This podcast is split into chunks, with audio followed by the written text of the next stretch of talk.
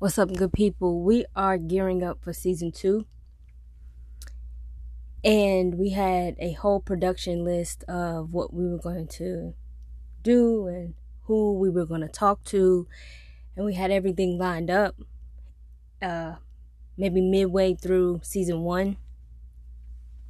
Then I decided to take a little break because I had some things happening and season 1 came to a close. And we left on a good note. We were so hyped and just so pumped about season 2 dropping. And then the community took a hit when we lost Nipsey Hussle. And I found out the news when I was on the East Coast. And then I flew out to the West Coast shortly thereafter. Maybe the next day, I'll say. And I just really got a chance to witness firsthand the impact that he had here on the East Coast and especially on the West Coast. And I just started noticing on social media how the climate began to change regarding us as a community. Us being black, brown, oppressed people. So whatever your skin color is, however you are affected by oppression, be it classism, sexism, racism, this podcast is for you.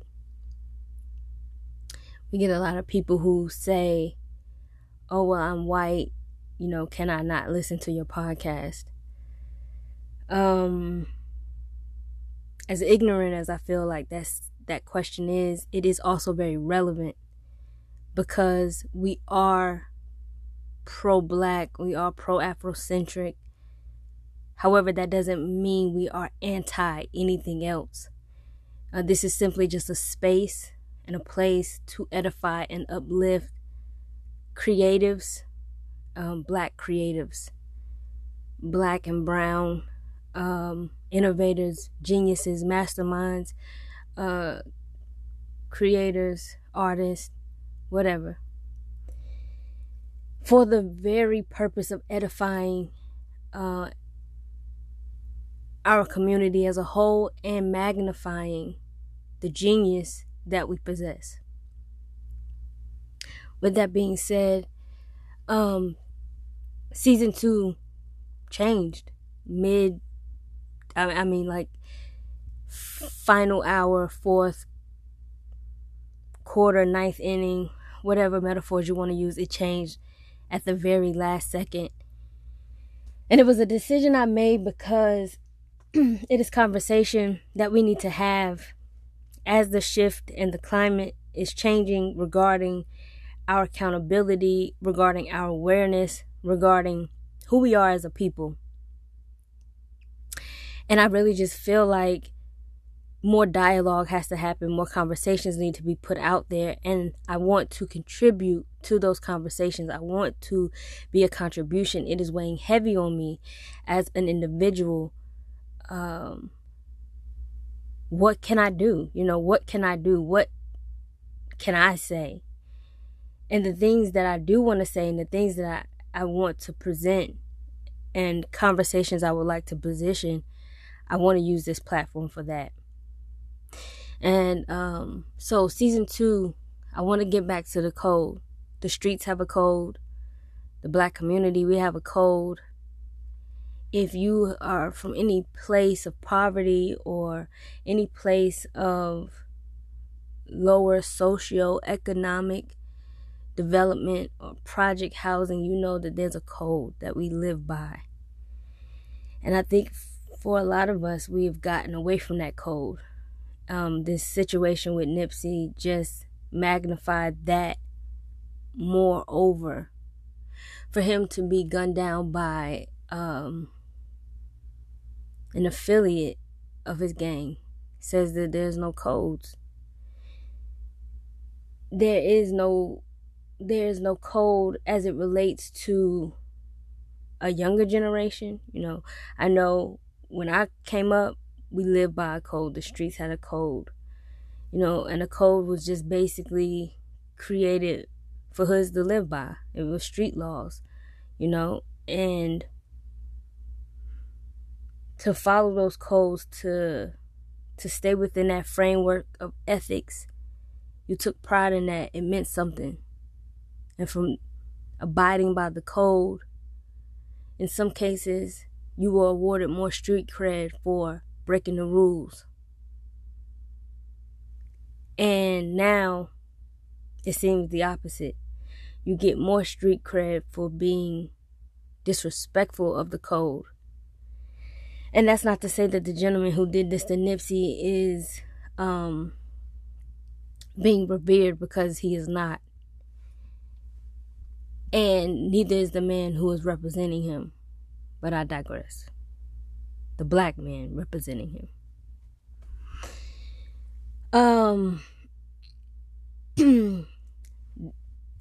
So this season will be dedicated to topics such as violence and crime, being self-made, conflict resolution, entrepreneurship, kinship, staying fly, all things that embody the code, street codes. And I want us to get back to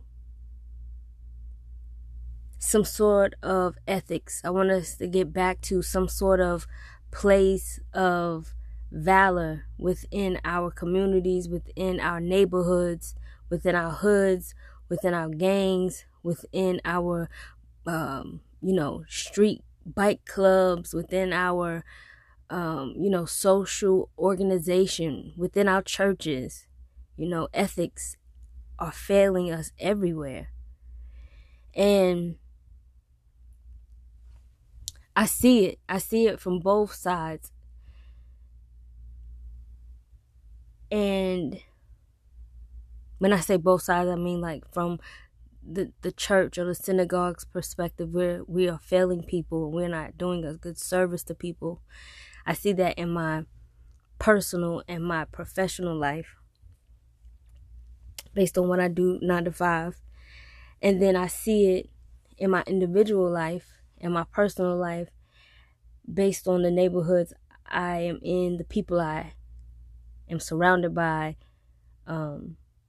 people that I am associated with, places I have to travel, so on and so forth. I witnessed it firsthand, so I'm not mentioning any accounts that I am not versed in. I think I said this in the very beginning, in the pilot, that I will never discuss something that I don't have any knowledge about. That's just not who I am. And if I haven't researched it or I haven't seen it or witnessed it firsthand, it will never leave my lips in a form of fact or in a form of, I know this to be the case. Now, if it is my experience, that is one thing. Even if it's not factual, if it is my experience, that is one thing. But I don't want to be too somber and too, just melancholy on this reintroduction of season 2, but I am disturbed. I am not okay. I am vexed. I am troubled. I am shaken, and I am also ready to work. I am ready to talk. I am ready to have conversation. I am ready to manifest things with my words that will be better for this community than it has been. I am ready to be the change I want to see within my community. And I hope that in this season you see that, and it motivates you to emulate it. It motivates you to want the same things. It motivates you to want to be able to say, well, what can I do? Or what part can I play?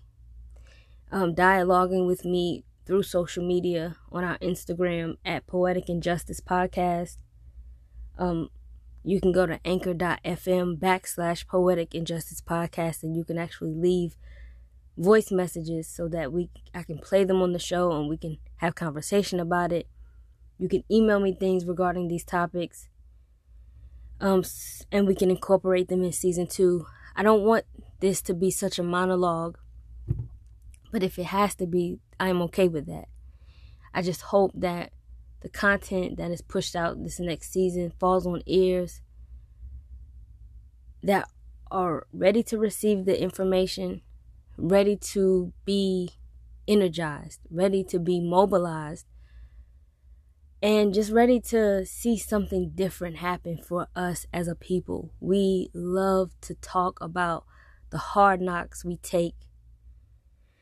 But now let's take that energy and put it into being better us, seeing better, raising our children better, giving them something better to look forward to, something better to aspire to. That is not to say that because of this tragedy, there is nothing good about us. It is to say, because of this tragedy, we have more work to do. And that is the part that I want to play a solution to. I want to be able to talk through so that we can start building some resolutions, address things that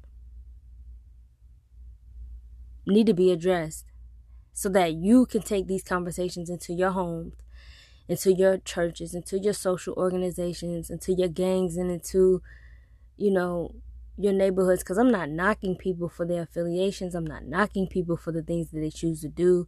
That is not what the point is. My point is, if in doing those things, what ethics are you living by? What things are you doing to benefit us as a people? What things are you doing to edify us? We are making so many contributions to fold us in the wrong direction. And I would love for us to capture an audience of Black people who don't know anything about podcasts, who don't know anything about how to access it, where to get it from. Because it's not to say that those are the people with the mentality that need to hear it. But in some cases, you do have cases like my husband. He's just totally out of the loop when it comes to podcasts and certain technologies, and you'll hear why. But he just is that kind of person. He's out of the loop when it comes to all of that. I even have one of my good girlfriends who's like, you got to show me how to listen to this podcast thing. And I just think it's so funny. So I'm not talking to those people. I'm talking to the people who have, I'll say it like this. Chris Rock made a joke years ago in a stand-up that he had. He said, you got Black people, and then you got niggas. And it's the niggas that I'm talking to. It's the niggas that I want to hear this. Today we call them ghetto. We call them ratchet. Whatever the label may be, the mentality is still the same. And that is what needs to be addressed. We need to un-niggerdom us. We need to un-ghettoify ourselves in certain areas. I am not knocking being ghetto. It is where I came from. It is what has made me. It is my very expression of self.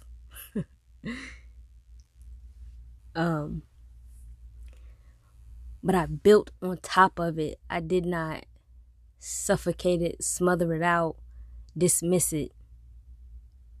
But I did build on top of it. And I'm saying some of you have just stopped there. And in doing that, that mentality can be damaging, especially past a certain age, when you don't have any fundamental things on top of it. When you are still living in a mentality that says, these things are okay to do. These things are okay to just be. And we'll get into it, because I am kind of talking in some sort of like cold or beating around the bush about it. And it's only because I don't want to get into the conversation now. We have plenty of more of these sessions that we'll sit down and we'll talk. But I wanted to at least drop you a line, tell you guys I miss you, tell you guys I am excited about season 2 regardless of everything that has taken place. The fact that we just came, that we're back, we're doing it, we're picking it back up. It's not something that just is going to die out. I think I told somebody else, I won't be silent. Not about this. And whatever the backlash is, however people take me or receive me, it is what it is. This go round, I want us to go a little higher. And so, with that being said, I love you guys. I hope you are ready for April 16th. That's when we drop our first episode for season 2, The Code. Peace.